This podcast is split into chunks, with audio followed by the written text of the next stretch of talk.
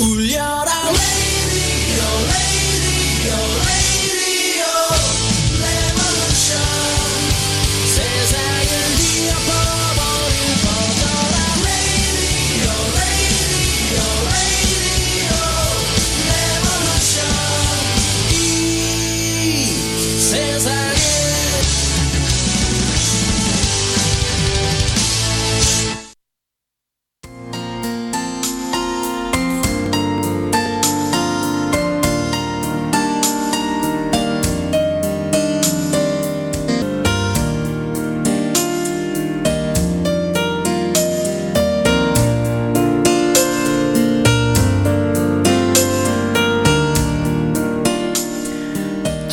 (1982년) 이스라엘의 케바라 동굴에서 6만 년 전 네아테, 네안데탈 너무 어렵네요. 네안데르탈인 원시인의 유골이 발굴됐어요. 유골의 일부가 사라지기는 했지만은 매우 잘 보존돼 보존된 유골이었으며 또한 이 유골과 함께 발견된 부장품 중 음식물이 있었다는 것도 찾아냈다고 해요. 이를 통해서 6만 년 전 원시인들도 망자에 대한 예의를 갖추고 있었음을 알 수 있었다고 합니다. 하물며 네안데, 네안데르탈 원시인들도 망자에 대한 예의를 지킬 줄 알았는데 아 이들만 못한 이런 원시인만 못한 인면수심인 인간들이 어, 바로 참 조폭도 아니고 깡패도 아니고 홈리스도 아니고 아무것도 아니고 국민의 그 마음을 대변하는 국민의 권리를 대변하는 국회의원 중에 있다는 것이 놀랍습니다. 음, 네, 자한당 소속으로 경기 부천시 소사구의 국회의원 지를 하던 차명진이라는 자가 뭐라고 했냐면요. 자식의 죽음에 대한 세간의 동병상련을 헤쳐먹고 찜쪄먹고 그것도 모자라 뼈까지 발라먹고 진짜 징하게 헤쳐먹는다는 소리를 세월호 유가족들을 향해서 이야기했습니다.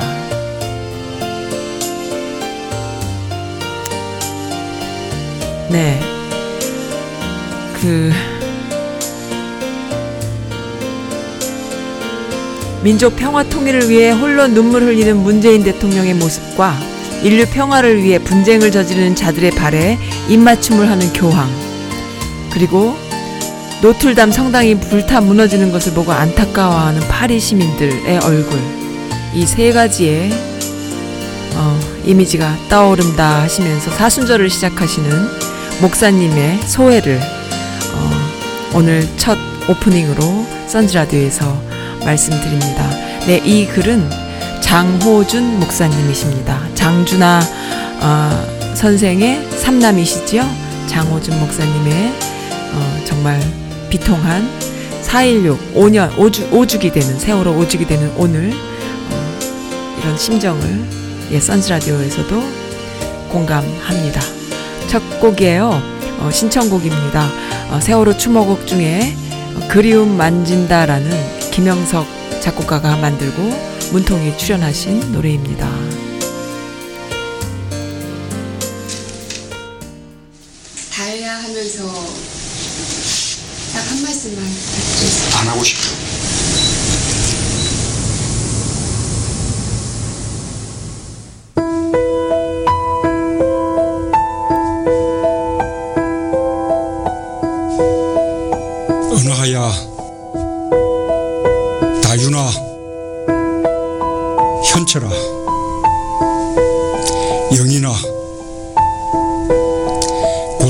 선생님, 양성진 선생님, 이영숙님, 권재근님, 그리고 혁규야. 푸른 잎사귀보다 더 푸른 너희가 아직 그곳에서 꽃이 되었다는 사실을 나는 믿지 못하겠다. 수학 여행을 가다 다시 돌아오지 못한 너희에게 대한민국이라는 국가는 아무것도 해준 것이 없다. 검은 바다 속에서 애타게 어른들을 찾아설 너희에게 우리 어른들은 아무것도 해준 것이 없다. 너희가 생각했던 나라는 이런 곳이 아니었을 거야. 너희가 믿었던 어른은 그런 사람들이 아니었을 거야. 어른이어서 미안하다. 책임지지 못해 미안하다. 어둡고 깊은 곳에 혼자 내버려둬서 함께 있어주지 못했어. 같이 살아있지 못했어. 우리만 살아있어서 미안하다. 아이들아, 부끄러운 어른으로 그래도 말을 걸고 싶구나. 잠깐만 나와 볼래? 아무한테도 말하지 않고 몰래 가는 거야. 우리 제주도로 가자. 내가 데려다 줄게. 하고 싶은 대로 하는 거야. 어슬렁 어슬렁 돌아다니다가 볕 좋은 곳에 그냥 들어 누워 버리지 뭐. 봄날이니까, 우리니까, 사람이니까, 함께 걸어줄게. 손잡아줄게. 신나게 놀아줄게. 아이들아, 지금은 꽃이 된 아이들아.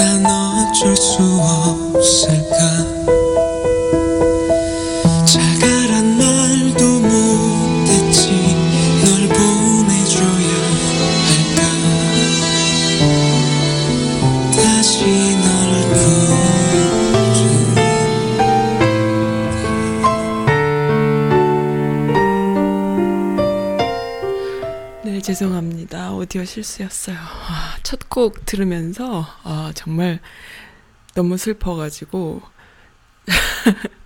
벌써 5년이 지났네요. 네.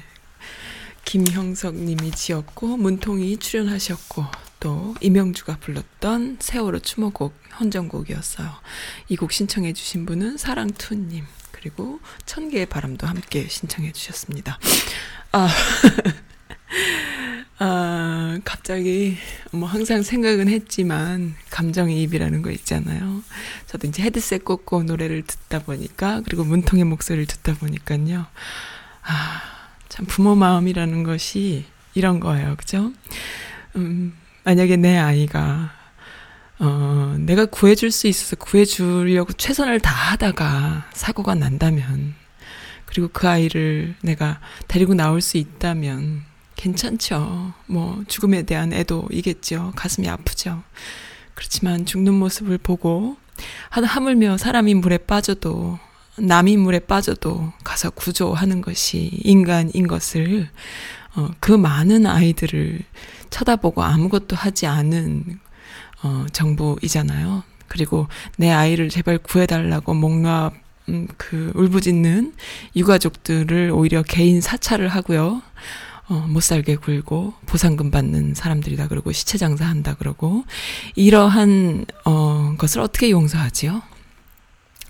그런 생각이 들어요. 누가 누구를 지지하고 누가 누구의 편에 서서 어, 선거를 하는 거는 개인의 자유입니다. 그러나 본인들의 표 때문에 폐륜적인 폐륜을 저지르는 것은 그것은 어, 도덕적으로나 또 어, 그 이상으로 처벌받아야 할 일이라고 생각하는데 아무리 어, 사회가 물질적으로 가고 그리고 폐륜이 일삼아지는 사회에 살더라도 국민을 대표하는 국회의원이란 사람이 이런 식의 망언을 하는 것을 국민들이 그냥 묵과해서는 안 됩니다.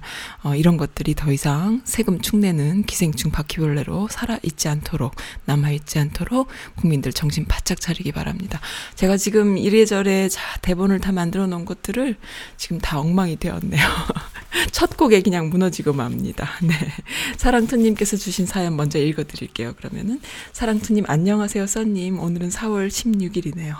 세월호에 수, 어, 수학여행 가던 아이들이 제잘거리며 꿈을 꾸던 아이들이 속절없이 어, 바다에 수장되는 것을 지켜보는 지켜보던 고문과도 같았던 그때가 벌써 5년 전이라니 어, 내 아이는 5년이 지난 지금 많이 컸답니다. 세월호 아이들도 지금쯤 대학을 졸업, 대학 졸업반이 돼서 사회의 초년병이 될 꿈에 부모에게는 보람이고 나라에는 일할 노동력이 될 300명입니다.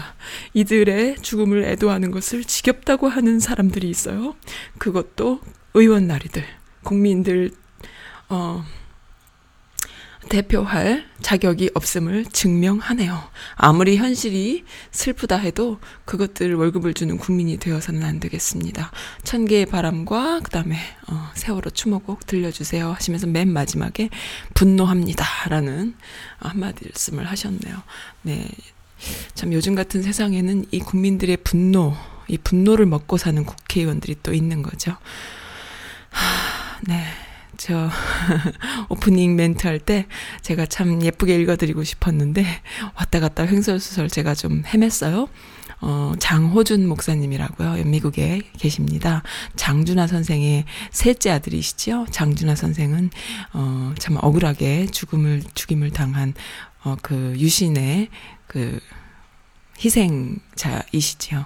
그분의 아드님이 지금 미, 미국에 사시는데 그분의 글을 보다가 이제 너무 글이 어, 사순절이라고 하잖아요. 목사님이시니까 아마 어, 사순절의 그 이야기를 쓰시면서 네 그렇게 하셨나 봐요. 네 그래서 그 오프닝으로 써드렸습니다. 읽어드렸습니다. 지금 뭐 동선이 엉망이 됐네요. 아 너무 눈물 나는 거야. 참나. 세상이 이럴진데 그 장호준 목사님에서 주신 그 글에 보면 네안데르탈인에 대해서 말씀을 하시잖아요. 6만 년 전에 네안데르탈인 그 원시인들도 망자에 대한 죽음을 애도하면서 망자에 대한 예의를 갖추기 위해서 죽은 자 사람에게 음식을 넣어주는 그러한 어, 장례를 치렀다는 것이죠. 저는 근데 항상 이런 생각이 들어요. 우리가 어, 우리는 인간이잖아요. 그리고 우리가 학교에 다니면서 배울 때 뭐라고 말합니까? 원시인들이 있었고, 그 다음에 인간이, 인간이 되기까지 이렇게 진화 같은 걸 배우지 않습니까? 그런데, 어, 지금 이 시대 21세기에도요, 원시인보다 못한 그 지능과 공감력을 갖고 있는 굉장히 떨어지는 류들이 한 30% 이상이 된다. 저는 이렇게 생각이 드는 거예요. 그러니까는 아무리 머리에 그 IQ가 높아도 상관이 없어요. 그러니까 뭐냐면, 어, 100명의 휴먼이, 휴먼 빙이 있다고 친다면은 그 중에 한 30에서 35% 정도는 짐승 같은, 그러니까 사고력도 없고 공감력도 없고 이해력도 떨어지고, 어, 좀 짐승 같은 그 눈에 보이는 게 다고, 이런 어떤 약간 무, 무식한 이런 류들이 있고요. 그 다음에 또 30%는 공감력도 너무 좋고, 그러니까 이들에 의해서 문화 예술과 어떤 여러 가지들이 다 이렇게 진보하고 진화하는 것이지요. 근데 그거를, 그러, 그들의 그런 노력에 의해서 수혜를 받는 수혜자들은 그 아까 말한 그 30%인 거예요. 그리고 나머지 이제 중간에 한 3, 30%, 3, 40%들이 이제 왔다 갔다 하고 인간적으로 예를 들어서 뭐, 우리 보통의 이런 사람들인 거죠.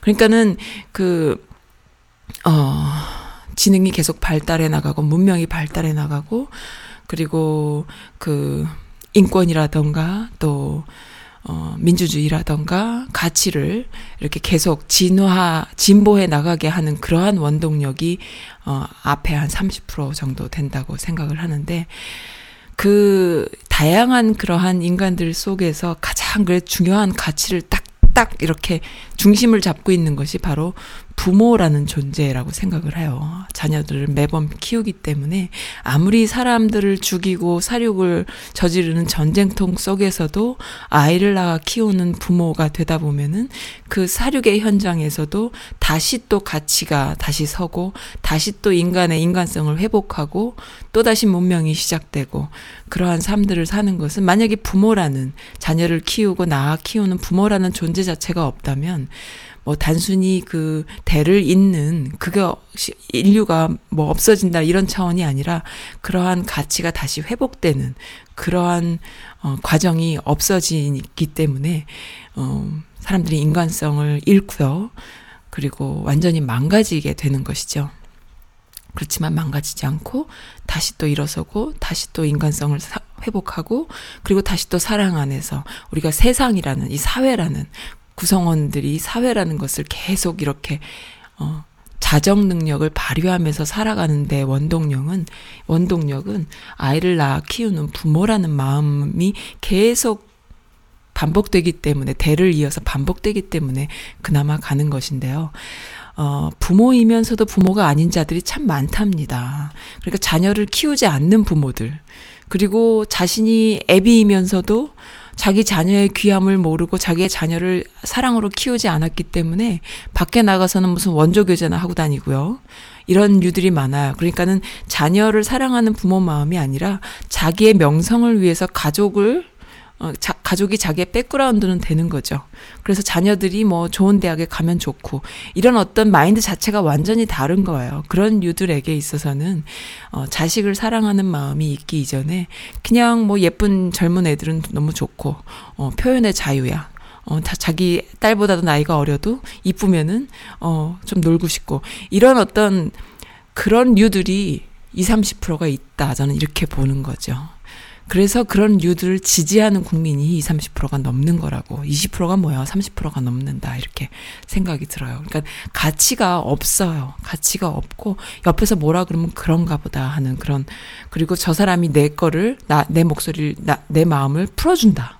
뭔가 이렇게 가치 기준이고 도덕 기준인 게 불편한 거야. 귀찮은 거야. 또 똑같은 소리 한다. 수업 시간에 그 도덕 시간이 지겨웠나 봐. 그러니까 그런 류들이 인간의 그 사회 속에는 사람들이 지켜야 될 규범이 있고 인간성이라는 것이 있고 그리고 이 꿈을 꾸고 희망을 꿈꾸고 아이들을 사랑하고 어떤 아이들이라 하더라도 아이들은 어른들이 지켜줘야 된다라는 이런 기본적인 가치가 없는 유들 어, 그런 유들은 아이들도 어른도 자기가 돈벌이 상대가 되는 사람이면 이용해 먹을 수 있는 이런 마인드를 갖고 있는 유들은 당연히 도덕이나 그런 윤리 이런 거가 귀찮겠죠. 생각하는 게. 뭐, 고리타분한 얘기라고 생각하겠죠. 그 사랑받지, 받아보지 못한 사람이, 어, 사랑을 줄 줄도 모른다고, 어, 본인들이 부모로부터 아니면 가정으로부터 사회로부터 그러한, 어, 교육이라던가, 뭐, 아름다움을 받은 적이 없는 거예요. 그렇기 때문에 도덕이 얼마나 중요한지, 봉사가 얼마나 중요한지, 그리고 서로 돕는 것이 얼마나 소중한 것인지, 어, 모르는 거예요. 그냥 물질만 쫓는 류들이 보면은 그런 류들을, 어, 지지하는 것이죠. 그래서 인간에게 있어서 휴먼, 이, 어, 지구촌에 있는 모든 인간 중에 30%는 그 원시인보다 못한 원시인들은 서로 죽고 죽일 수 있었잖아요. 그리고 동물을 어 수렵해서 먹고 살고 그 어떤 동물과 비슷한 그 그러한 삶을 살았잖아요. 그럼에도 불구하고 죽은 자에 대한 어떤 어, 망자에 대한 예를 갖추기 위해서 음식을 넣었다라는 것이 참 지금 이 21세기에 보기에는 참 숭고해 보입니다. 원초적인 그러한 본능적인 인간애라고 생각이 들어요. 근데 그것조차 어, 잃어버렸을 뿐만 아니라 타고날 때부터 없는 유들이 그렇게 좀 있다라는 생각이 들고요. 그런 유들이 오히려 열심히 노력하고 투쟁하고 자신의 그 삶을 희생하면서 어, 노력해서 얻은 가치들로 인해서 진화해 나가는 사회 속에서 참 많은 것들을 받고 있다. 그렇게 생각이 듭니다. 우리는 그런 사회에 살고 있어요. 그래서 이 아이들요, 어, 뭐, 이 사람들이 무슨 마음으로 이런 생각, 이런 이야기들을 이렇게 내뱉는지 저는 알 것 같아요. 어, 써의 생각입니다. 어준 생각 있죠? 저도 써의 생각 한번 가끔 한 번씩 하는 이야기인데, 써의 생각도 한번 읽어 드릴게요.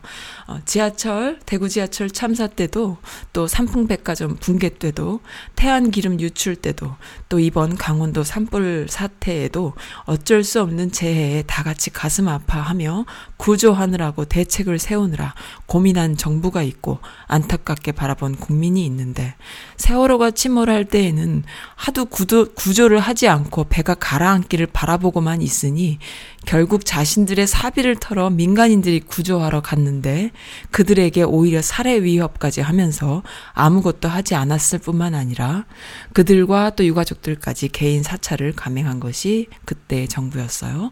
그 이후에 그렇게 아무것도 하지 않도록 지시한 자들과 책임자 처벌 등도 전혀 없었고요. 그리고 어 유가족뿐 아니라 국민들은 그것에 분노하는 것인데도 불구하고 여러 정말 개소리들 하면서 마음 아픈 사람들의 생채기를 내고 있어요. 그러, 그런 사람들이 그러한 말을 하는 데는 어 자신의 당 자한당이겠죠? 자신의 당 안에서 존재감을 한번 가지려고 하는 것 알고 있습니다. 그러니까 국회의원이라면은 법안을 상정하고요. 그리고 옳은 행동들을 해서 국민들의 지지를 받아서 자신들이 활동하는 것으로 지지를 받아야 되는데 법안 상정도 안 하고 출석도 안 하고 개판 치고 맨날 어 정쟁만 해야 되니까 아, 내가 여기서 이번 4.16 이번 세월호 오죽인데 어떻게 또 튀는 말 한마디 해야 되는데 어떻게 하지? 좀 해야 또 지지를 받을 텐데 또 존재감을 받을 텐데 다음에 또 무슨 그 선거 때 그것도 또 받을 텐데 이런 생각들로 이제 하는 말이라는 것이 뭐냐 하면은 어 그런 이야기인 거죠. 어 네, 존재감 한번 가지려고 하는 겁니다. 그렇게 패륜적인 입을 놀려서 받는 표가 10개가 되겠니? 아니면 100개가 되겠니?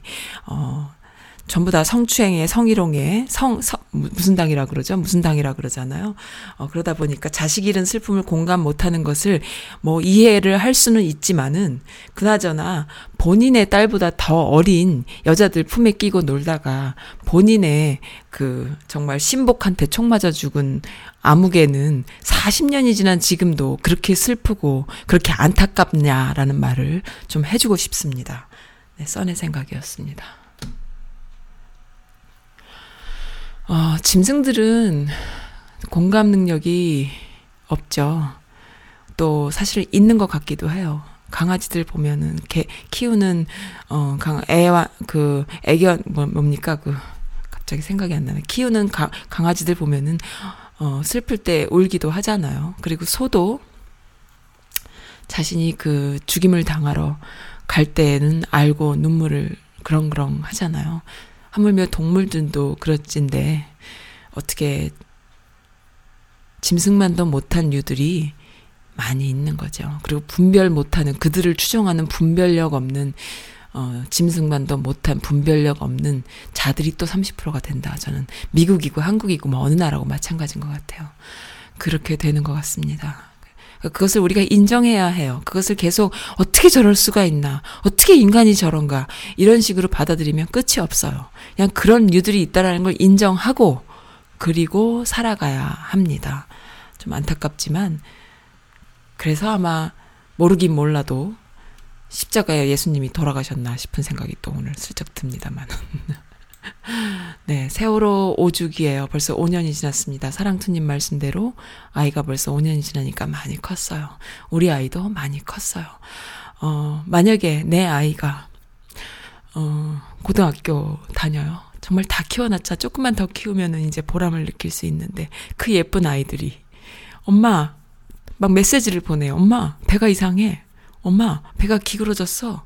엄마 가만히 있으래.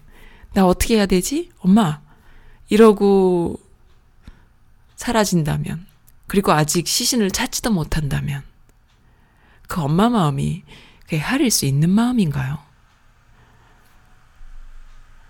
음, 참 이런 망, 망언을 일삼는 자들 때문에 오늘 아침에 사랑투님도 또 저도 어, 굉장히 그 흥분했습니다. 정진석이라는 자, 그다음에 차명진이라는 자, 이 두 사람 공천 받기 힘들었나 봐요. 그러니까 이런 말이라도 해서 또 한번 시끌시끌 이슈를 만들고 싶었나 봅니다. 네, 공천해 주시기 바랍니다. 그런 사람들 자한당에선 공천해 줘야 되겠지요. 두 번째 곡이에요. 어, 음, 그땐 미처 알지 못했지라는 곡 이적이 부릅니다. 이건 세월호랑은 상관없는 곡인 것 같아요. 그땐 아주 오랜 옛날이었지.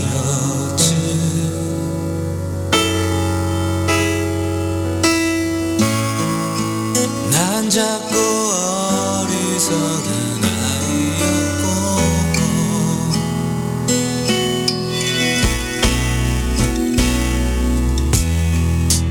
열병처럼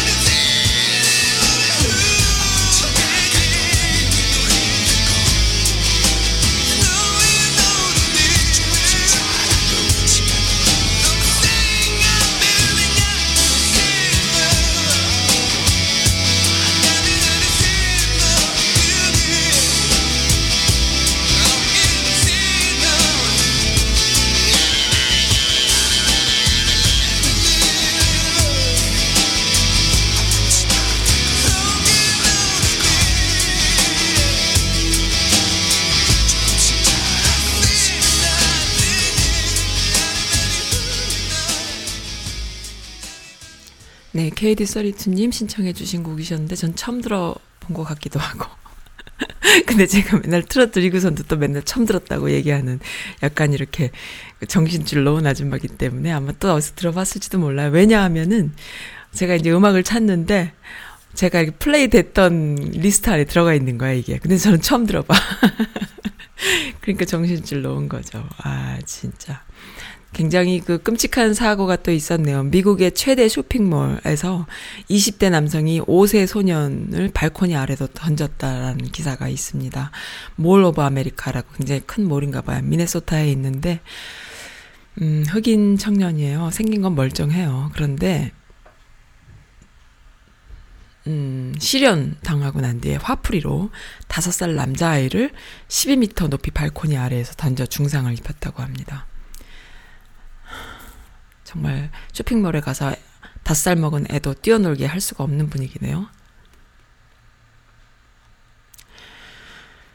음, 일부러 반항 못하는 아이들을 focusing 한 게 틀림없어요. 세상에 이게 웬 날벼락인가요? 세상이 일이 사납고 무서워지니 집에만 있을 수도 없고, 음, 다섯 살이면 저항도 제대로 못할, 할 수 없는 어린 아기나 다름없는데 악마입니다. 등등등. 네. 프란체스코 교황님이 하신 말씀이 떠올라왔어요. 세월호 추모 리본을 유족에게서 받아서 가슴에 달았는데 반나절쯤 지나자 어떤 사람이 나한테 와서 중립을 지켜야 하니 그것을 떼는 것이 좋게, 좋지 않겠느냐고 물었다고 해요. 인간의 인간적 고통 앞에서 중립을 지킨다라는 게 무슨 의미인지 그건 있을 수 없다라고 말해줬다고 합니다. 네. 이런 것을 정치적으로 이용해서 본인들이 그, 어, 하려고 하는 시도는 이 글만 봐도 이 교황님의 말씀만 들어도 알 수 있는 것이죠. 이 노란 리본은 세월호 리본, 한국 사람들은 세월호 리본, 세월호 리본 하는데 이 노란 리본은 세월호 때 우리가 붙인 거지 사실은 이런 애도하고 슬퍼할 때 노란 리본은 원래부터 옛날부터 뭐 언제부터인지 정확히는 모르겠어요. 있어 왔습니다. 계속 해 왔습니다. 옛날 천안함 때도 또 우리가 여기 미국에 있는 초창기에 그 초창기 언제 천안함 때였을 거예요. 그리고 효수님 미선이 때 효수님 미선이 때 그게 컸죠. 그 노란 리본을 달므로 해서 애도한다라는 것을 표하는 것을 사실은 이 미국에 있는 미씨 분들 미 어, 여성분들이 처음에 한국에는 그런 노란 리본이 없을 때였어요. 효수님 미선이 때였을 걸로 전 기억을 해요. 그때 미국에 있는 온라인상의 아줌마들이요. 이 노란 리본을 직접 만들거나 제작을 해서 한국에 붙이는 봉사를 했답니다. 그때부터 저는 이 온라인상에 있는 아줌마들한테 꽂혔었어요. 와, 이 아줌마들 진짜 장난 아니다. 멋있다. 그때부터 이 아줌마들한테 제가 이제 그 꽂혀가지고 이 라디오까지 하게 되는 계기가 됐다. 저는 이렇게 봐요. 그러니까 이분들의 그런 참여하는 방식이나 또 네트워크. 없어요. 아무것도 없어요. 네트워크도 없고 없는데 그때그때마다 어, 마음 맞는 이들끼리 모여서 이러한 뭘 하자 했을 때 열심히 하는 모습들. 뭐 동영상 하나를 만들자 하면은 막 여기저기서 사진을 보내달라 그러면 막 보내줘요. 그렇게 해서 주마다 각 각의 주마다 자신들이 그 주를 표현하는 방식이 뭐가 있어요. 자동차 넘버잖아요. 플랫 넘버잖아요. 자동차 번호판 앞에서 나는 어디 사는 누구다라는 걸 표, 표현하는 방식이 이제 자동차 넘버니까 막 미국 전역에 있는 분들이 그 사진들을 보내옵니다. 뭐 세월호 때는 세월호 때대로 뭐 이렇게 그 추도한다, 뭐, 뭐 한다, 뭐, 하다못해 뭐, 노통 돌아가셨을 때 말할 것도 없고, 그리고 문통 생일 때까지 이렇게 계속 본인들의 그 의사를 그렇게 아이들과 함께 음 예쁘게 플랜카드도 만들고 해서 그렇게 다양한 주에서 미국 전역에서 뭐 하와이까지 저기 무슨 저 위에 알래스카까지 또 유럽에 있는 분들까지 그렇게 해서 모여서 모이는 게 아니라 이제 그 자료들을 모아서 동영상을 만들거나 자신들의 의사 표현하는 방식들. 그 다음에 이 노란 리본도 초창기에 그 효순이 미선이 때 처음 보내는 걸로 저는 알아요. 그래서 한국 사람들이 노란 리본에 대한 의미를 세월호 때 이제 다 같이 알게 돼서 그게 세월호 리본이라고 하는데 그런 것이 아니에요. 그러니까 뭐 그 한국에서 뭐 세월호만 쓰는 그런 리본이 아닙니다. 근데 그 노란색이 참 신기한 것이 그 노통을 의미하는 색깔이기도 하잖아요. 그러니까 이 노, 노란 색깔에 대한 그 트라우마가 있나 봐, 이 사람들이. 그래서 노란색만 하면 기겁을 하는 거야. 근데 이 노란색은 그 옛날에 그 참나무에다가 왜 은행나무가 참나무 참나무에 이 노란 리본을 매달아 달라는 그 노래도 있지 않습니까? 거기서부터 시작된 거다 이렇게 생각을 하는데 뭐 정확한 어, 어, 거는 모르겠어요. 그렇게 해서 그 사랑에 대한 또 그리움에 대한 그리고 애도에 대한 여러 가지 의미들을 노란 리본에 가지고 있어서 옛날에 저도 그래서 그때 그 노란 리본 만들어서 여기저기서 재료를 모으고 여기저기서 봉사를 해요. 다 한꺼번에 못 만드니까 내가 예를 들어서 100개를 만들기 만들려면 밤새야 된다. 그러면 저쪽 사람들이 나도 100개 만들게 100개 만들게 이렇게 해서 나중에 모아서 보내고 이런 일들을 했었거든요. 그때부터 한국 분들이 노란 리본을 어 받았죠. 직접 공수받아서 그걸 또 이렇게 하는 이런 것들을 저는 본 거예요. 아무튼 너무나 내추럴리 열심히 하시는 분들이 계셨죠. 바쁘고 본인의 삶이 바쁘고 그리고 어려움이 다 있음에도 불구하고 어 그러한 봉사들을 하는 모습을 보고 제가 정말 반했었습니다. 근데 그것이 그때 한 번만 있었던 것이 아니라 꾸준히 또 멤버들은 항상 바뀌죠. 또 바, 어떻게 바뀌는지 모릅니다. 그거는 뭐 중요한 게 아니에요. 전혀 몰라. 근데 꾸준히 그러한 봉사들을 한국을 서포트하는 일들 그리고 슬픔을 함께 하는 동참하는 일들 그리고 미국에서는 미국이란 말을 그쪽 뭐 한국에 있는 사람들이 뭐 예를 들어서 수입산 쇠고기 미국 미국 수입산 쇠고기 뭐 30개월 이상짜리를 수입한다 어쩐다 할 때도 어, 미국 내에서는 그런 소고기를 먹지 않는다. 어, 미국산 소고기가 뭐 나쁘지 않은데 광우병에 걸리지 않는데 이런 소리들을 막 언론을 호도할 때 미국에 사는 아줌마들이 그렇지 않다. 미국산 소고기가 나쁜 것이 얼마나 많고 그거는 한- 미국 사람들이 먹지 않는다. 이런 이야기들을 함으로 해서 또 뭐 그라스페드를 먹어야 되고 나도 우리 아이 먹는 거는 그라스페드를 먹여요. 사실 그라스페드 소고기가 맛이 없어요. 그 맛있는 소고기는 솔직히 좀 이것저것 다 먹은 육골분 사료를 먹는 소고기가 맛있어. 그거는 우리 입이 이제 그만큼 그 익숙해져 버린 거예요. 근데 아이들한테는 그런 소고기 먹이기 그렇잖아요. 그러니까는 올게닉으로 먹이려고 하고 그라스페드로 먹이려고 하고 그러고 있는데 그래서 아이들에게 교육시킬 때 맛있는 걸 찾으러 다니라고 하는 것이 아니라 몸에 좋은 음식을 선별해서 먹도록 해라. 그 중에 가장 첫 번째는 고기죠. 미국산 고기가 워낙 문제가 많으니까 좋은 고기를 먹어 먹어야 된다라는 그런 어, 공감은 미국 시민들 누구한테라도 있을 겁니다.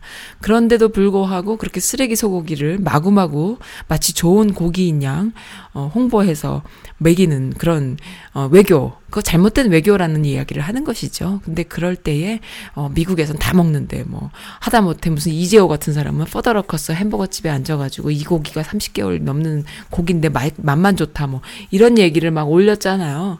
그래서 그때 퍼더러커에 또 아줌마들이 다 달려가가지고 온라인을 전쟁통을 만들었죠. 니네 진짜 30개월 이상 고기 써, 쓰냐? 퍼더러커 내가 좋아하는데.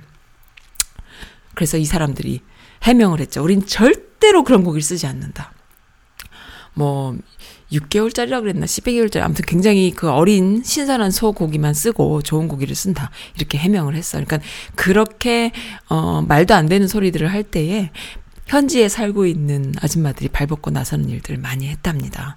아마 제가 지금 이런 얘기하면 모르시는 분들 굉장히 많으실 거예요. 근데 온라인상의 여성분들은 아 나도 그때 알고 있는데 그때 나도 전화했었지, 이메일 보냈었지, 등등등 여러 가지 그런 그 과거 회상 어, 재밌었던 기억들이 아마 있을 겁니다. 그렇게 스스로 어, 아닌 것을 아닌 거다라고 얘기하고 기 뭐 맞는 것을 맞다고 얘기할 수 있는 그런 용기, 참여 가 이미 우리 몸에 다 배어 있음에도 불구하고 어, 아직도 그거를 모르고 헛소리하는 어, 과거 그 구태한 방식으로 본인들의 배를 불리던 류들이 참 많이 있다라는 거 그리고 그런 류들을 쫓아다니는 인간들이 많다라는 거 그것이 한 30%가 된다. 그러니까는 그들이 아직도 그러한 지지율을 받고 있지 않나 이렇게 생각을 해요. 네. 뭐 어쩔 수 없죠. 받아들여야겠지요. 네, 교황님 같은 분들 그리고 그들 그, 어, 그 교황님의 가치나 또 그분이 하시는 말씀을 이해하는 사람들이 뭐 어, 한 30% 된다. 이렇게 뭐 더 많지 않아요. 우리가 생각할 때는 뭐 8, 90% 이상 될 것 같지만 안 그래요. 3, 40%밖에 안 됩니다. 대부분 보면은 전혀 관심도 없고 또 공감도 못 하고 어, 오늘 하루 즐거우면 되지. 뭐 이런 생각들로 사는 무지한 류들이 있어요. 그러니까 한 사람의 독재자보다 그 사람을 쫓는 그리고 지지하는 류들이 이 세상을 거꾸로 가게 하는 것인데요. 또 그러한 것은 굉장히 쉽게 어 뭐 이루어집니다. 그러나 그것을 다시 바로잡는 데는 엄청난 희생과 또 그런 여러분들의 노력이 들어가는 것이죠. 오늘은 화요일이고 선스카페 시간인데 4월 16일 세월호 5주기를 맞아서 그냥 갈 수 없잖아? 온라인상에 아주 많은 분들께서 세월호 대해서 이야기해 주셨습니다. 제 게시판으로 잠깐 가볼게요. 게시판에 많은 분들이 오지 않, 않으셨지만 해피해피님께서 올려, 올려주신 걸 읽어드릴게요. 문재인 정부 너무 놀라워요. AWTO 소송 1심 뒤 어, 1심 뒤집고 승소한 게 처음이라고요. 그러니까 여지껏 한, 한 번도 없었대요. 1심에 졌는데, 어, 2심에 이긴 건 처음이라는 거죠. 승소한 게 처음이라고 대형 산불 하루 만에 꺼버리고 미 철강 관세도 무관세로 처리해버리고 박근혜가 다 망친 평창 올림픽을 역대 최고 흑자로 만들고 남북미 대화 키맨이 되고 진짜 잘한 건 알았지만 이렇게 잘할 줄은 몰랐어요. 다, 다 당황스러울 정도예요 라는 글을 어, 어떤 분이 올려주시니까는 어떤 아이가 울고 있어요. 대통령 임기가 없었으면 좋겠어. 우리 우- 우리 인이가 다 계속하면 좋겠어. 하면서 울고 있는 그런 사진을 올려주셨네요. 음, 정말 일 잘하는 정부죠. 내가, 내가 보기에도요, 너무 일을 잘하니까 이 사람들이 할 짓이 없으니까는 그 이런 소리도 하고 또 헌법재판관 임명하는 거 가지고 또 막 무슨 고소를 하네 막 난리를 치고 하는 거 보면은 참 너무 할 짓이 없으니까 뭐라도 해야 되니까 밥상 뒤없는 짓이라도 하려고 그렇게 하는 것 같아요. BTS의 인기 순둥님께서 올려주셨네요. 저는 솔직히 아직 저도요, 아, BTS 음악이 뭐가 좋은지 아직 잘 모르겠어요. 물론 좋아요. 다른 어떤 그런 것보다 BTS 음악이 좋은 건 알겠는데, 이들이 BTS를 좋아하는 데는 아마 제 생각엔 그런 것 같아요. 섬세한, 어, 사려 깊은 음악이다. 이런 생각이 들어요. 그냥 나와서 그 무대 위에서 조명받으면서 멋지게 춤추는 수준이 아니라, 정말 그 각자의 캐릭터에 맞게 섬 세하게 춤을 추고, 섬세하게 노래를 부르고, 그리고 그 각자의 캐릭터에 맞게 그 어, 뭔가 그 팬들이 공유할 만한 섬세한 공유할 만한 그런 것들이 있으며 그 안에는 또 굉장히 그 사려 깊고 어, 겸손한 그러한 시대 정신. 그러니까는 이 아이들이 한 번은 이런 인터뷰를 들었어요. 니네들 몸에 문신한 사람 있어? 물어보니까 아무도 없다고 얘기를 해요. 그러니까는 미국 어 라디오 쇼에서 말도 안 돼. 어떻게 문신한 사람이 아무도 없냐 이렇게 얘기하는 거죠. 그러니까 뭐냐 하면 뭔가 이렇게 FM 같은 그런 어 좋은 그 10대 아이들이 뭔가 망가진 그러니까 옛날에는 어땠습니까? 뭔가 팝 음악을 좋아하고 대중음악을 좋아하면 아이들이 뭔가 망가지지 않을까라는 걱정을 부모들이 해야 했었잖아요. 근데 BTS를 좋아하는 애들은 그렇게 망가질 염려가 없는 거예요. 다 너무 건전한 모드로 가버려. BTS 애들이 너무 건전해. 건전한, 건전하다라는 게 단순히 그냥 부모 말을 잘 듣는 건전함이 아니라 시대 정신을 가지고 있는 거예요. 그래서, 어, 그, 좋은 이야기를 같이 공감하고 이야기하고 어, 함께 할 수 있는 그리고 이슈에 대해서 반응할 수 있는 그런 시대 정신을 갖고 있을 뿐만 아니라 또 한 가지는 이들의 어, 출생이 한국이라는 작은 나라였고 또 그 안에서도 대형 이벤트 대형 그 기획사가 아닌 아주 소형 기획사였고 그 소형 기획사에서도 이들을 미, 그 한국의 그 곳곳에 지방 아이들을 모아서 정말 그 minority의 전형적인 그 모습을 그 history 안에 그대로 가지고 있는 거죠. 음악도 그랬고요. 음악도 처음에 BTS 아이들이 음악할 때 한국 내에서도 어 그 왕따를 당할 때 니네 음악이 그게 음악이냐 그게 힙합이냐 막 이러면서 정작 힙합 한다는 사람들한테 그 비판을 들, 듣고 딸을 당할 만큼 그런 비주류의 삶을 살다가 어느 순간 갑자기 외국으로부터 인정받기 시작했던 거잖아요. 그러니까 이들의 그 근데 문제는 그렇게 그런 출신임에도 불구하고 본인들이 대형 그 월드스타가 됐음에도 불구하고 초심을 잃지 않고 가는 모습들을 외국 애들이 다 보는 거죠. 그러니까는 한국 사람들이 몰라 모르고 지나가고 있었는데 외국 애들이 이 BTS를 알아보면서 쟤네들 다들 minority 출신인데 너무 멋있지 이렇게 얘네들이 먼저 첫 정을 준 거예요. 외국 애들이 먼저 첫 정을 주면서 뜬, 뜬 경우기 때문에 뭔가 이렇게 예를 들어서 그 이미 대형 스타, 국내에서 대형 스타였던 애들이 외국에 진출했던 경우랑은 그 주인의식이 다른 거죠. 그러니까 팬들 자체가 본인들이 주인이에요. 왜냐하면 이들을 키운 사람이기 때문에. 근데 보통은 한국 출신의 뭐 다른 가수들이 있을 경우에 우리나라에서는 어- 원래 유명했는데 외국 나가서 뭐 헐리우드 나가서 무슨 영화 좀 찍고 하니까 조금 유명해졌으면은 어 그렇구나 원래 우리 건데 어 외국 나가서 잘 되니까 좋으네 이런 생각으로 우리가 또 주인 의식을 갖고 있잖아요. 근데 BTS는 거꾸로인 거예요. 한국 사람들은 오히려 텃세를 하고 몰랐어. 왜 마이너리티니까. 지네들이 볼 때는 아무것도 아니니까. 그리고 음악이 좀 남달라, 색달라. 그러니까 힙합하는 애들이 볼 때는 저게 무슨 힙합이야. 이렇게 이제 텃세를 했는데 외국 팬들이 오히려 이들에 대한 주인의식을 갖고 있는 거예요. 동질감을 갖고 있고 뜨기 전부터 봐왔기 때문에 그래서 우리 게 아닌 거예요. BTS는 걔네들 건 거예요. 그래서 그런 어떤 공감 서로 소통하는 공감 속에서 어, 월드스타까지 그리고 이제 미국 미국뿐 아니라 영국에 어, 영국에서도 1등을 했다고 하잖아요. 그러니까는 뭐 신화를 쓰고 있네요. 계속 신화를 쓰고 있어요. 너무 멋집니다. 어, 이제는 니꺼 내 거가 없어요. 이제는 뭐 한국 거, 미국 거, 뭐 일본 거, 아, 일본 빼주자. 뭐 중국 거, 뭐 어디 거가 없어요. 그런데 이제 한국이란 나라가 정말 작은 나라고 아무것도 아니었는데 이들에게 있어서 존재감이 없었는데 이들에게 있어서 자연스럽게 회자되는 것이 뭐냐면 야 너 한국 음식 좋아해? 어 나 짜장면 좋아해. 어 나 비빔밥 좋아해. 이런 어떤 자연스러움 속에서 이제 우리가 맥도날드 햄버거 먹으면서 이게 미국 거다라고 생각하고 먹는 사람 없잖아요. 그런 것과 똑같이 이제 모든 것이 공유되는 그런 사회 속에 살고 있고 그들이 얼마나 또 스마트합니까? 막 어린애들 조금만 노력하면 막 한국말 다 배워 막. 정말 똑똑한 애들이 많은데 그런 애들이 한국 문화를 또 전파하는 전도사 역할을 또 해주잖아요. 너무 멋집니다. 그래서 설레이고 좋아요. 미국인들에게 왜 BTS를 좋아하는지 물어보았다라는 영상 올려주셨는데요. 어, 저는 봐도 잘 모르겠더라고요. 어쨌든 좋은 것 같아요. 지난번에 한 몇 달 전인가요? 여, 우리 동네에서 그 인터내셔널 한 행사가 있었어요. 뭐 어떤 그 카운티에서 하는 거였는데 거기에 이제 한국 문화도 소개되는 그런 어, 순서가 있었죠. 그때 이제 제가 스피커하고 이것저것 들고 가가지고 옆에 무슨 중국이라던가 인도라던가 다른 어떤 international 문화를 소개하는 다른 부스 앞에서 가장 중요한 건 그래도 스피커로 음악을 트는 게 제일 중요하다. 기가 팍팍 죽으니까. 그렇게 해서 이제 스피커를 좀 큰 걸 들고 갔습니다. 그래서 음악을 틀어드려야지 했는데 어르신들은 뭐라고 말씀하시냐면 아리랑 틀어 이렇게 얘기해요. 근데 아리랑을 왜 틀어? 거기서 BTS 걸 틀어야지.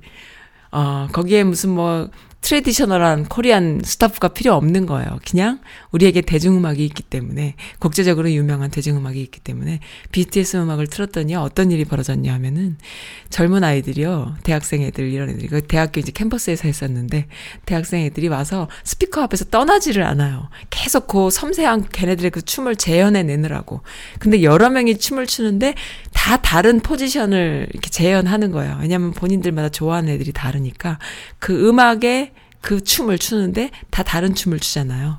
아, 얼마나 귀엽던지. 그래서 아, 너무 좋았었습니다. 그러니까는 이렇게 뭐 강남 뭐그 뭡니까 스- 강남 스타일 싸이의 강남 스타일까지는 어른들이 아세요. 왜냐면 그 음악 자체가 이제 원 힙합은 아니잖아요.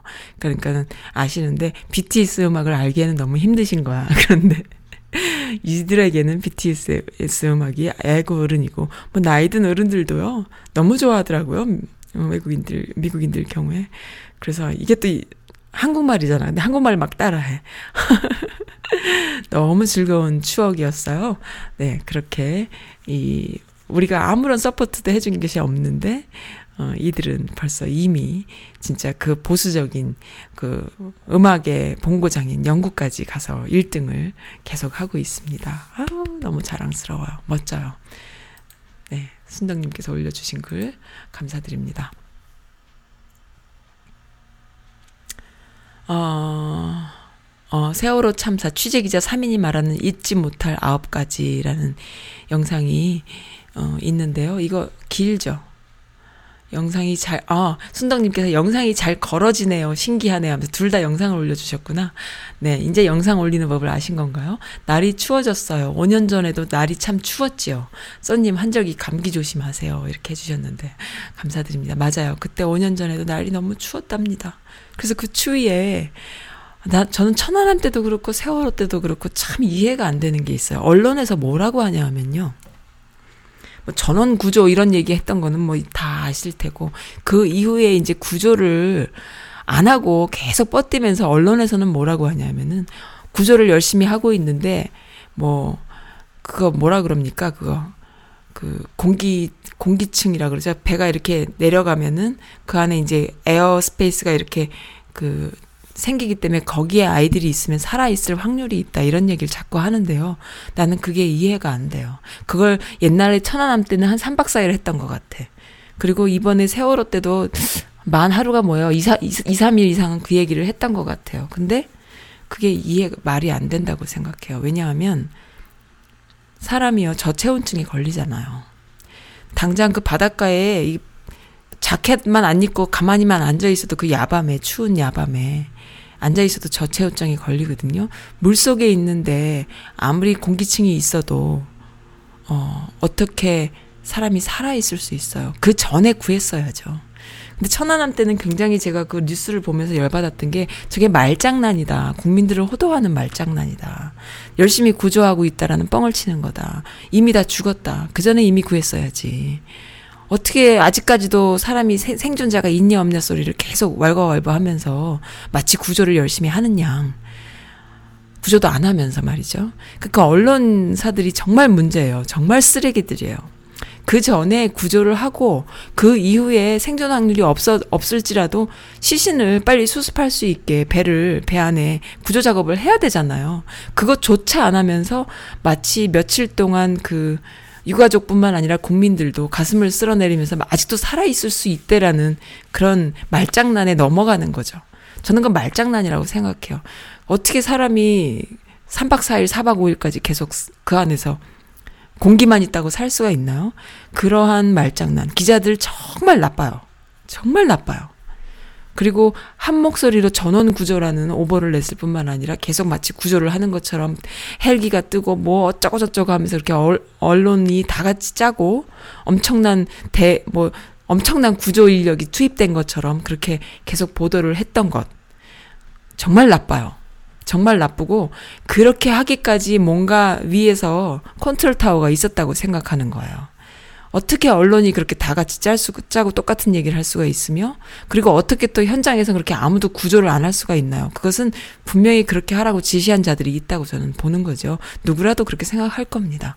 그거에 대해서 진상 규명을 하라는 것이지, 뭐, 모든 재해에 대해서, 모든 재해의 유가족들에 대해서 똑같은데, 니네만 유별나다. 이렇게 얘기하면은, 그거는 그런 말 함으로 해서 표 한 번 얻어보려는 그런 말도 안 되는 폐륜적인 언어, 어, 말, 말이다. 이렇게 생각이 들어요. 그래서 너무 마음 아픈 이야기이고요. 그 기자분들 또 직접 구조하러 갔던 그 민간인 업체들 자신의 사비를 들어서 갔던 분들이 정말 거기서 잘못하면 본인들이 물속에 빠져 죽을 수밖에 없는데 거기서 그런 식으로 살해 위협을 당했다라고 하잖아요. 그러니까는 이 잠수부들은 물속에 들어가서 잠수하는 일을 하려면 굉장히 목숨을 걸고 하는 거예요. 그리고 전문적인 그 숙련된 기술이 있는 거고요. 장비도 써야 되고요. 그런데 거기서 해경이 어 살짝 그 배를 좀 밀친다거나 아니면은 물속에 들어가 있는 그런 장비들을 어떻게 뭘 좀 끊어낸다거나 이러면은 죽을 수 있는 거예요. 그런데 그러한 살해 위협을 당했다는 거죠. 그러니까 무섭죠, 사람이. 무서워지죠. 그렇게 해서 어, 그 당시에 거기에 있었던 사람들의 증언을 들어보면은 분명히 뭔가가 지휘 체계 속에서 컨트롤 타워가 있었다라는 것. 그리고 증거가 인멸됐고요.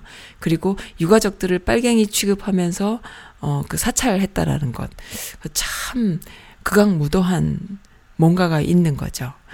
유가족들은요, 서로 네트워크 있는 관계들이 아니에요. 우리 아이들이 다 같은 학교 다녔다라는 거 말고는 그들이 무슨 통째로 뭐 조직입니까? 아무것도 아닌데, 아이들 때문에 달려간 유가족들한테 그러한 어, 짓거리를 한다는 거 정말 상상할 수 없어요. 그리고 그거를 지지하고 거기에 또 따라가는 옛날에 한 2년 전인가 3년 전인가 어, 한국에 갔을 때에 어른들이 하는 얘기를 제가 들었어요. 아, 돈을 많이 받았는데, 뭐, 진상이라 그러고 말이죠. 받은 게 없어요. 근데 그렇게 말해요. 그리고 이번에 그 차명진이 하는 이야기도, 뭐, 10억을 받았네요. 정진석도 그러죠. 10억을 받, 받은 게 없어요. 그렇게. 그리고 그나마도 받은 사람들이 각각 다르게, 서로 다르게 이제 그 경우에 따라서, 어, 몇 억씩 받은 게 있을지라도 그 중에 대부분의 부모들은 또 소송을 하고 그거에 대해서 뭘 하기 위해서 아직 받지 않고 움직이는 분들이 많이 있고요. 그리고 그 중에 한두 명은 또 짭새들에 의해서 무슨 일들이 벌어지냐 하면은 진짜 유가족이 아닌 한 달이 건넌 유가족들 예를 들어서 아이들이 부모가 받을 유가족이 없는 아이들도 있을 수 있고 뭐 여러 가지 경우가 있잖아요. 그런 사람들을 회유합니다. 뭐 유가족 대책 뭐 어쩌고 하는 사람들을 회유해가지고 그 사람들을 돈을 받게끔 해서 마치 유가족이 다 같이 돈에 환장한 사람인형 호도할 때 써먹죠. 그렇게 회유해요. 그런 거야 뭐 한, 어느 사건에나 있어 오는 일이니까. 그래서 그런 걸 가지고 물고 늘어지는 그런 거죠. 그런 것은, 어, 이유가 있는 것이죠. 이유가 있는 것입니다. 아이고, 또, 세월호 가지고 너무 흥분해서 듣는 사람들, 듣다가 다 또 떠나시는 거 아닌가 모르겠지만, 그래도 아직도 듣, 들어주고 계시는 분들이 많이 계신 거 보니까 감사하긴 합니다만은, 네. 그 아줌마들의 이야기들은 하나씩 다 같아요. 같아서 선스 카페 시간에 이렇게 그 엄마들의 이야기들을 하다 보면은 결국에는 이런 이야기들로 하게 되는 것이지요. 삼풍 백화점 피해자였던 사람이 어 더는 죄인처럼 살지 말라라고 유가족들에게 당부를 하면서 뭐라고 했냐면요. 어 세월호를 지겹다고 할 수 있는 사람은 당사자뿐이라고 남들이 지겹다라고 말할 수 없다. 당사자뿐이다라는 이야기를 했는데요. 어떤 종류의 불행은 겪어보지 않으면 모른다. 짐작조차 할 수 없다 라고 강조하면서 이만큼 세월이 흘렀으니까 괜찮아졌겠지라고 시작했는데 대단한 착각이다 라면서 기억하려 드니 그날의 기억이 전부 어제의 일처럼 생생하게 떠올랐다 하면서 그 세- 삼풍백화점 때 그 생존했던 분께서 너무나 그 힘든 시간들을 겪었을 거 아닙니까? 뭐 정말 그 삼풍백화점 무너졌을 때 밑에 있었다면은 이런 빌딩이나 백화점에 평생 못 갈 것 같아 요. 그러니까 그분들의 그 고통을 어찌 알겠어요. 사실은요, 저도 그래요. 모든 국민들이, 모든 엄마들이 말을 다 같이 하지 않아서 모를 뿐이지 공감한다 싶은 게 뭐냐면요. 배를 보면 세월호를 떠올려요. 이 미국에 저 같은 경우는 여기 메릴랜드에 살다 보면 여기가 항구가 가깝기 때문에 뭐 여기 Inner Harbor도 있고요. 배가 많습니다. 워싱턴에 가도 배가 있고요. 우리 아이는 배를 너무 좋아해요. 타이타닉 을 영화를 좋아하고 타이타닉 배를 뭐 레고도 타이타닉 레고를 샀고 여러 가지 맨날 타이타닉 그림을 그리고 타이타닉이 어떻게 물속에서 그 빙하에 부딪혀갖고 물속에 이렇게 침몰했는지 그 어, 유튜브 영상에 보면은 아이들이 볼 수 있는 자료들이 많이 있어요. 애니메이션도 있고 그거를 이렇게 항상 재현하면서 놀아요. 물 장난을 치면서 놀고 타이타닉은 반이 잘라져서 어, 침몰했습니다. 빙하에 부딪히면서 반이 잘라지죠. 우리 영화 봐서 알잖아요. 그 시뮬레이션을 하면서 놀아요. 근데 엄마니까 그걸 보지요. 사실 그거 하, 너무 마음 아파서 만약에 세월호 유가족 중에 그러고 노는 아이를 보면은 그게 아이고 이쁘게 재밌게 노네라고 할 수 있을까요? 그러니까 이게 너무너무 마음이 아픈 거예요. 그리고 저녁 때마다 아이 이렇게 재우면서 쓰담쓰담 하면서 이제 책도 읽어주고 이러면서 재울 때마다 어머 그 세월호 가족의 그 마음이 감정이입이 되는 게 습관처럼 이렇게 우리 아이 오늘은 무사히 어 자, 잠잘 수 있구나 이런 생각들을 하게 되는 게 이 대한민국 엄마들이라면은 기본적으로 그러한 트라우마가 다 있을 거다 생각이 드는 거예요. 특히나 뭐 중고등학생 아이를 가진 부모라면 당연하겠지요. 그러니까는 이러한 상황인데 누구랄 것도 없이 유가족처럼 이렇게 배만 봐도 세월호를 떠올리는 이런 상황인데 거기다 대고 이런 얘기해서 표를 얻는다는 건 그 표를 지지해주는 국민들도 정말 한심할 뿐 아니라 그런 유들의 국, 어, 이들이 있다는 게 진짜 놀랠 노자입니다. 정말로. 우리가 이런 비참한 상황에 살고 있어요. 네, 세월호, 어, 유가족들에게 위로의 말을 해준, 음, 삼풍백화점 생존, 생존자의 글 또 퍼날라 주셔서 감사합니다. 또 재밌는 글이 있어서 올려요. 나베가 내 생활에 직접적으로 미치는 영향이라는 글에 나베가 나경원이잖아요. 나경원에 대한 직접적으로 미치는 영향. 음. 온 국민들은 그래도 나보다 내가 나베보단 낫지 같지라는 생각을 하게 된다고. 즉시 입원 치료가 필요한 건 필요한 것 같은 안쓰러운 그 여자보다 내가 낫다라는 생각이 들게 해주는 것 같아요. 나라를 팔아먹을 바에는 폐지를 주어 겨우 내 잎을 칠하거나 첩첩 삼골에서 홀로 나는 자연인을 하거나 노숙일을 하는 게 어쩌면 더 가치 있는 삶이 아닐까. 태어났음 정말 그냥 숨쉬고 밥 먹고 똥 싸고 잘 때 자고 그리 살다 가지 설치지 좀 말고 부지런한 게 더 해악한 인간 공부하면 안 될 인간 돈이 있어도 안 될 인간 체력 강해선 안 될 인간들도 사실 있다라는 거죠. 네. 나베를 생각하면 작고 소소한 일들을 생활에서 묵묵히 해나가면서 그래도 나는 사회에 해악은 안 끼치지 하는 가슴을 쓸어내리게 만드는 어, 힘을 줍니다. 종종 잘 살고 있는지 스스로에게 물어볼 때에 잘 살고 있는지 아리송하고 생이 조금은 불만족스러울 때에 나베의 삶이 좋은 평가 기준이 되기도 한다 하는 거지요라는 이런 멋진 글을 주신 분이 계십니다. 예, 우리 개념 엄마들 아, 나는 금수저 부모도 없고 국립 서울대 출신도 아니고 고시에 합격도 안 하고 부장 판사인 남편도 없고 어릴 때 이쁘장하단 소리도 한 번 못 들어봤고 사선 국회의원도 아니고 판사는커녕 판관 포청천의 열혈 시청자였던 게 다이고 1억 피부 관리는커녕 한국 슈퍼에서 산 일회용 팩 붙이기가 호사 중에 호사인데 지적 장애를 가진 자녀도 척척 인서울 대학 보낼 능력자인 엄마도 아니고 싼데 적당한 데 가기를 은근히 바라는 엄마인데 동해 본적 서해 본적 눈 동그랗게 뜨고 돌아다닐 체력도 없어서 동네 슈퍼만 다녀와도 기진맥진 하는데 어, 이게 바로 오체 불만족스러운 삶일 수도 있겠으나 너무나 행복하다 이 얘기를 해주시는 거죠. 고맙습니다. 공감합니다. 엄지척이에요. 등등등 댓글 달아주셨네요.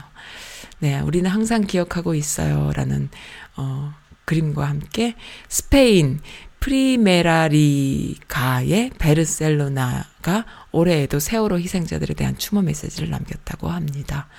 감사드립니다. 사진 베르셀로나 해가지고 고맙습니다 하셨어요. 네, 노래 한 곡도 듣고 그 다음에 마지막 순서 가겠습니다. 음, 네. 세월호 추모 음악 하나 더 들을게요.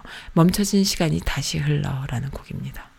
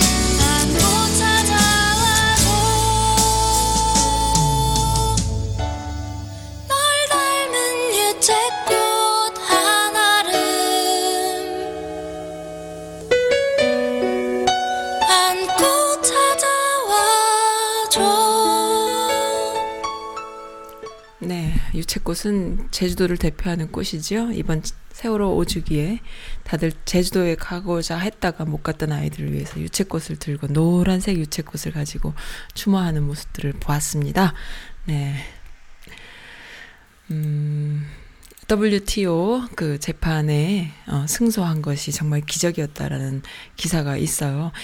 참 안타까운 것을 보- 보면은요, 미국까지 한국이 져야 한다고 의견서를 제출했다라는 내용입니다. 뭐냐 하면은, Korea's claim must fail 이라고 의견서를 냈다고 해요. 무슨 말인가 봤더니요. 음,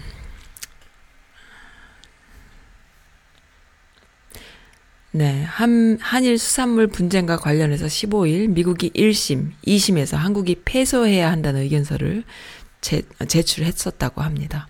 그러니까 오바마 때 이야기일까요? 어, 그런 것 같아요. 그러니까 박근혜와 오바마 때 이야기인 것 같습니다. 우리 정부가 놓여 있는 상황은 대단히 어려운 상황이었다면서 정말 기적처럼 승리한 것이라고. 여지껏 이렇게 제소해서 WTO에서 어 1심에 졌는데 2심에 이긴 것은 처음이라고 하잖아요. 그런데 얼마나 준비를 잘 했으면은 해냈겠습니까? 그, 어, 송기호 변호사라는 분이요. 국제 그 변호사인 거죠. 이분이, 어, 뉴스 공장, 김호준의 뉴스 공장에서 이러한 이, 이야기를 했나 봐요. 그러니까 댓글들이요.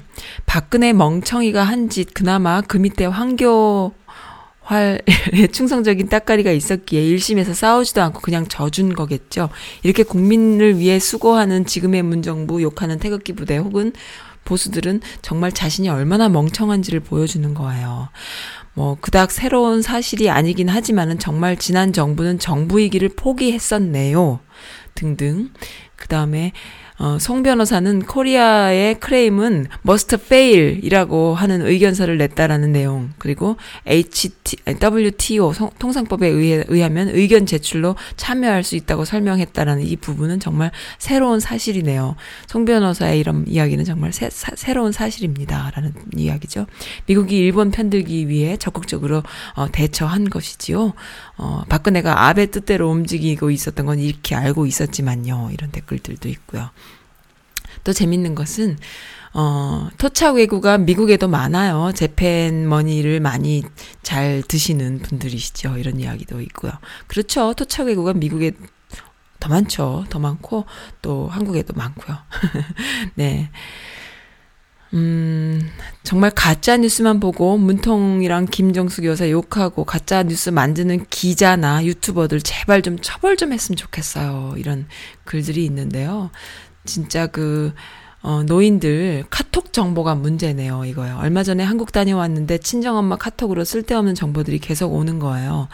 어, 근데 정말요, 아, 지난번에도 말씀드렸지만은 정보화 사회에서 우리가 필요한 정보들을 취하고 좋은 정보들을 선별하는 것이 습관화돼 있고 생활화돼 있는 세대들과 아직까지 그 정보화 사회에 어, 삶을 살지 못하는 분들요. 그냥 오는 것만 보는 분들.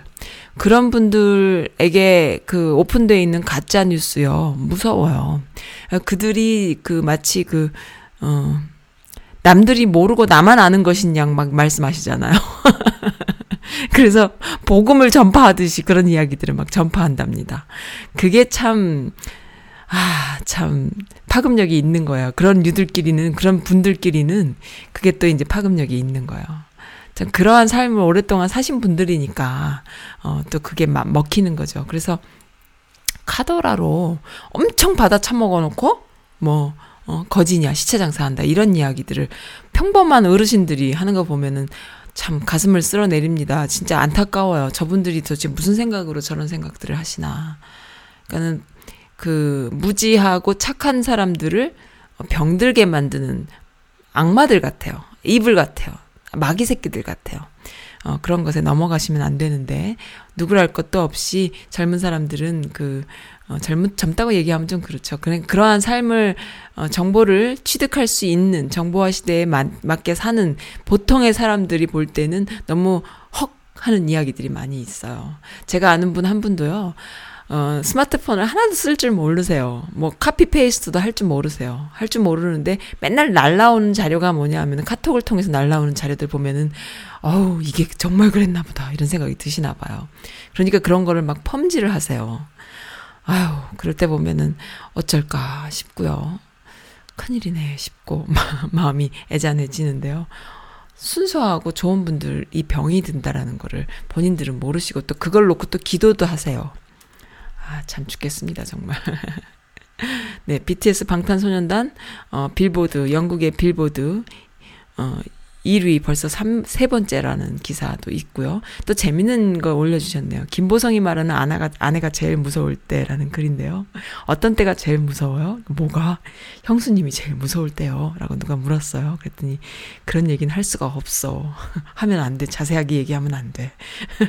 내가 서열이 바뀌었다니까. 집에서.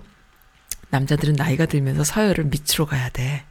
형수님이 제일 무서운 순간이 언젠데요? 라고 물으니까 이런 거 있잖아. 아내가 뭔가 했을 때 알아서 내가 그걸 다, 어, 알아봐 줘야 되는데 뭔가 이렇게 변했다던가 그런 거 말이지. 어, 사소한 것들에 관심을 가져주길 바라는데 내가 그걸 알아맞혀야 하는데, 어, 남자들은 그걸 잘 모르잖아. 그럴 때에, 어, 남자가 딱 돌, 그때 갑자기 그 형수님이 싹 돌변할 때가 있는 거지. 형수가 돌변할 때가 있는 거지. 그럴 땐 내가 마음이 쿵 하는 거야, 여기서. 내가 또 뭘 잘 맞춰야 되는데 뭘 마, 못 맞춘 거지? 이런 생각이 드는 거지. 남편들의 영원한 난제입니다. 내가 그걸 어떻게 다 알아맞출 수가 있겠어. 내가 신이 아니, 아니잖아. 내가 그걸 어떻게 맞춰. 사나이 의리로도 그건 잘 안 되더라고. 이렇게 이야기를 하는 거예요. 그 댓글들이 참 재밌어요. 그나마 그런 질문 할 때가 좋은 거지. 라고 말이죠. 네. 대한민국 아빠들의 공식 입장 정도가 되지 않을까요? 그런데 솔직히 전 첫 번째 댓글에 공감해요. 그나마 그런 질문 할 때가 좋은 거지. 그런 질문 안 하죠? 안 합니다, 저도. 네, 그렇습니다. 어, 네. 세월호 그들은 왜 선장 기자, 기관사 항해사만 구했을까요? 네. 이거 책임 추궁해서 독박 씌울 어떤 그, 음, 꼬리가 필요해서 아니었을까요? 이런 글들도 있고요. 중앙일보 최혜선 기자님, 어, 가짜뉴스 만드셨네요. 어, 왜 문통은 태극기 배지를 안 다나라는 그런 말도 안 되는 기사를 썼는데, 태극기 배지를 안 다는 것이 아니고요. 어, 문통께서는 국민이 지킨 역사, 국민이 이끌 나라 100년이라는 배지를 달고 미국에 오셨었네요. 트럼프를 만날 때 그런 그 임시정부 100주년, 3.1운동 100주년을 기념하는 배지를 달고 오셨었습니다. 그 말도 안 되는 가짜 뉴스를 너무 많이 만드니까는 국민들이 그걸 하나하나 일일이 지금 챙기고 있네요. 야, 잊지 맙시다. 세월호 5주년이네요. 벌써 영문도 모르고 죽어간 아이들. 그들을 잊지 맙시다. 이런 내용들도 있고 댓글들도 많이 달렸어요. 그건 뭐냐 하면요. 국민들은 약속을 지켰네요. 그 당시에 세월호 때에 사건이 터졌을 때 잊지 않을게요. 어, 잊지 않을게요. 이런 약속들을 그 옛날에 노통 돌아가셨을 때 지켜드리지 못해서 죄송합니다. 라는 그 문구가 자연스럽게 우리들 마음을 울렸잖아요. 어, 그랬고 지금 문정권이 들어서고 국민들이 그거를 책임을 지기 위해서 지켜드리지 못해서 죄송합니다가 아니라 이번엔 지키겠습니다. 이걸로 지금 계속 가고 있는 거거든요. 세월호 때도 잊지 않겠습니다라는 말이 우리 마음에 어, 울림이 있었는데 정말로 5년이 지났어도 잊지 않고 있다라는 거. 국민들이 그 약속을 지키고 있습니다. 네, 저도 어, 그러고 있다라고 말씀드리고 싶네요. 네, 갱년기 때문에 여러 가지 현상들로 인해서 너무나 슬프다라고 하시는 분도 계셨어요. 네, 오늘 방송은 세월호 특집인데요. 어, 많은 분들께서 세월호에 공감하고, 그 다음에 이제는, 어, 좀 진실이 밝혀졌으면 좋겠다라는 이야기들이 있는데요. 문통께서 여지껏, 어, 대통령이 되신 이후에 정말 그 가장 그 목에 걸림처럼 아마 안타까워하는 부분이실 거라고 생각이 듭니다. 그래서 언젠가는 어, 가장 빠른 시일 내에 이 진상규명이 이루어지길 바라고요. 그리고 네, 잘 됐으면 좋겠네요. 마지막 곡으로는요. 음, 김희선의 Love. 김희선이 누군지 모르겠어요. 그 뭐 영화 배우 뭐 배우 김희 뭐그 배우 김희선은 아닐라나 모르겠네요. 러브라는 곡 마지막으로 들으면서 마치겠습니다. 내일은 정말 멋진 분들이 또 출연해 주십니다. 기대해 주셔도 될 거예요. 재밌을 거예요. 네, 오늘 선스, 선스 카페 시간에는 세월호 특집 이었습니다. 감사드립니다.